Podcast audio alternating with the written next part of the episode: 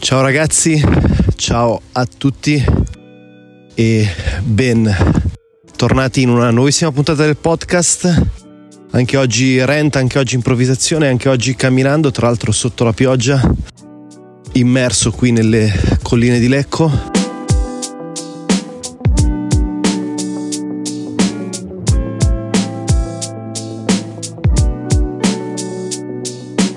Eh, una tematica direi piuttosto interessante perché voglio parlarti di scelte estreme e di cambiamento.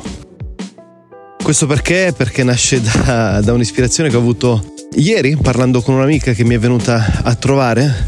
Se non lo sapessi, ho da poco acquistato un appartamento in una cascina dell'Ottocento qui sulle colline di Lecco questo perché c'è una puntata, se ti interessa vallo a leggere, cioè vallo scusami, se ti interessa vai ad ascoltare la puntata dove parlo del perché è importante acquistare una casa anche se sei un nomade digitale. Detto questo, um, mi è venuta a trovare questa mia amica e mi ha detto guarda ti invidio perché hai la capacità di fare delle scelte estreme. E la cosa mi fa abbastanza sorridere, ovviamente è un, è un pensiero che ho condiviso prima con lei e ora voglio condividerlo con te perché credo che sia importante eh, innanzitutto definire che cos'è una scelta estrema e poi andiamo un po' a analizzare il, um, il percorso che mi ha portato a fare determinate scelte e perché potresti molto probabilmente fare eh, delle scelte simili o comunque congeniali a te anche tu e anche e soprattutto se ti dicono che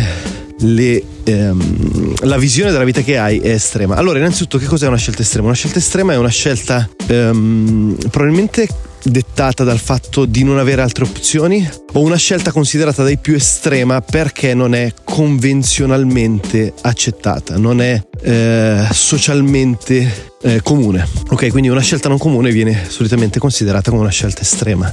Ora, eh, per darti un minimo di framework, di contesto e per farti comprendere un po' la conversazione. La scelta estrema eh, per, per questa amica era il fatto appunto di vivere al di fuori di Milano, di vivere in mezzo alla natura e di vivere anche in una cascina dell'Ottocento. Ok? Eh, ora, la prima cosa che devi considerare è che eh, una scelta può essere estrema per una persona ma assolutamente naturale per te e viceversa. Quindi, um, se analizziamo la cosa, quindi in questo caso il discorso proprio immobiliare, eh, sotto un profilo personale, io credo che sia molto più estremo, e ora qui ti, ti vado a condividere un, un mio punto di vista estremamente soggettivo, sia molto più estremo vivere in città piuttosto che vivere in mezzo alla natura.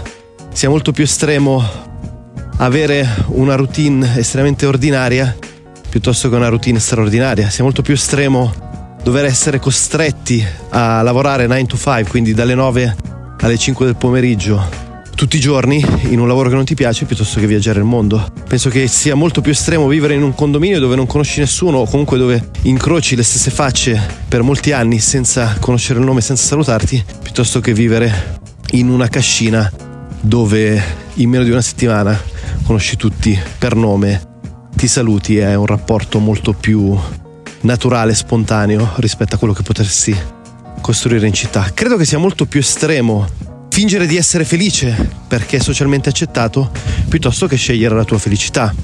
Penso che sia molto più estremo eh, vivere in mezzo allo smog, al caldo e all'afa e alla nebbia piuttosto che scegliere di vivere in una sorta di mini paradiso come può essere in mezzo alle colline di Lecco, delle Marche, del Molise, della Toscana o quel che sia, o alle colline di Chiang Mai che sono le mie preferite. Hai pensato anche tu, almeno una volta nella vita, voglio cambiare, merito di più di un piatto quotidiano che si ripete sempre uguale giorno dopo giorno. Ti ritrovi in un lavoro, una città o una relazione che non ti soddisfa e hai da tempo smesso di credere ai tuoi sogni. Se anche tu ti ritrovi in questa situazione, allora il mio nuovo libro 12 mesi per cambiare vita può essere ciò che stavi aspettando. Disponibile in versione Kindle o fisica, cercalo su Amazon. 12 mesi per cambiare vita o clicca sul link in descrizione. Comunque, questo per dirti che spesso l'estremo è estremamente soggettivo, che l'estremo oggettivamente non esiste, che l'estremo è nella maggior parte dei casi una semplice convenzione sociale, che l'estremo è un, un vocabolo che probabilmente non dovremmo neanche utilizzare, che l'estremo è una definizione che probabilmente va a rappresentare una, una sorta di, di paura e di distaccamento perché non accettato dai più. Ora, un altro punto che voglio considerare è, eh, e soprattutto che voglio condividere con te, è il cambiamento. Ok, si ha paura costantemente di cambiare. Però, come dice il nostro splendido amico Tony Robbins, il cambiamento è automatico, il progresso non lo è.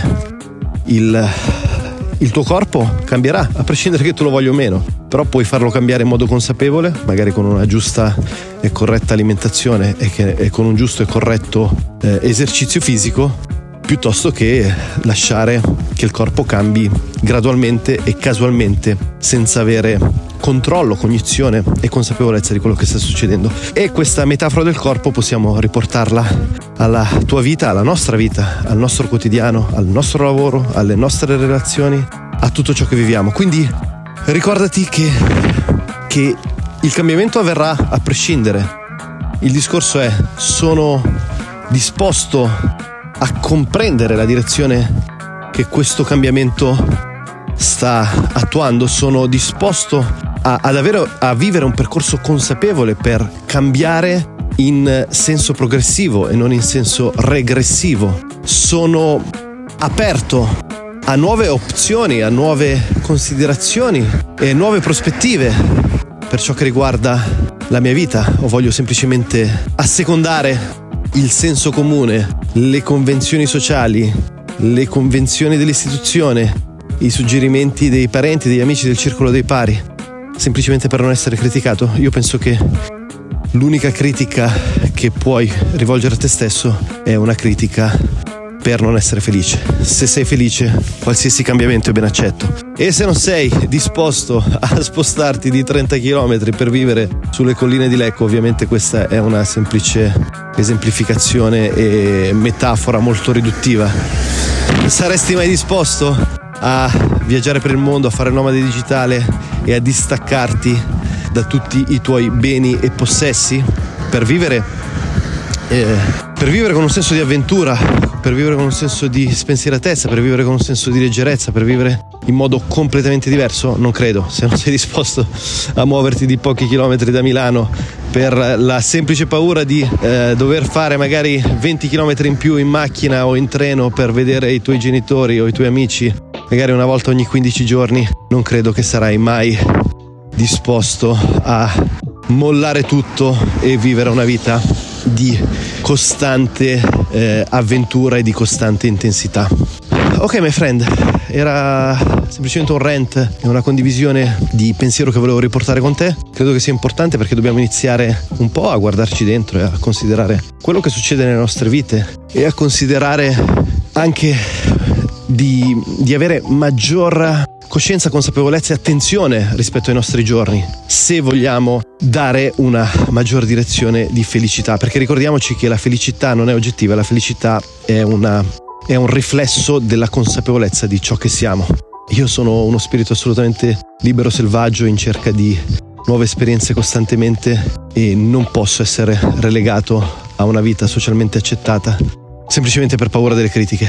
Spero, eh, spero ti sia stata utile questa riflessione. Come sempre, eh, metti un bel rating al podcast se lo senti su Apple Podcast o comunque screenshottalo e condividilo su Instagram e taggami se non mi segui chiocciolina Giuliano Di Paolo io ti aspetto come sempre nei prossimi giorni e ti mando un fortissimo abbraccio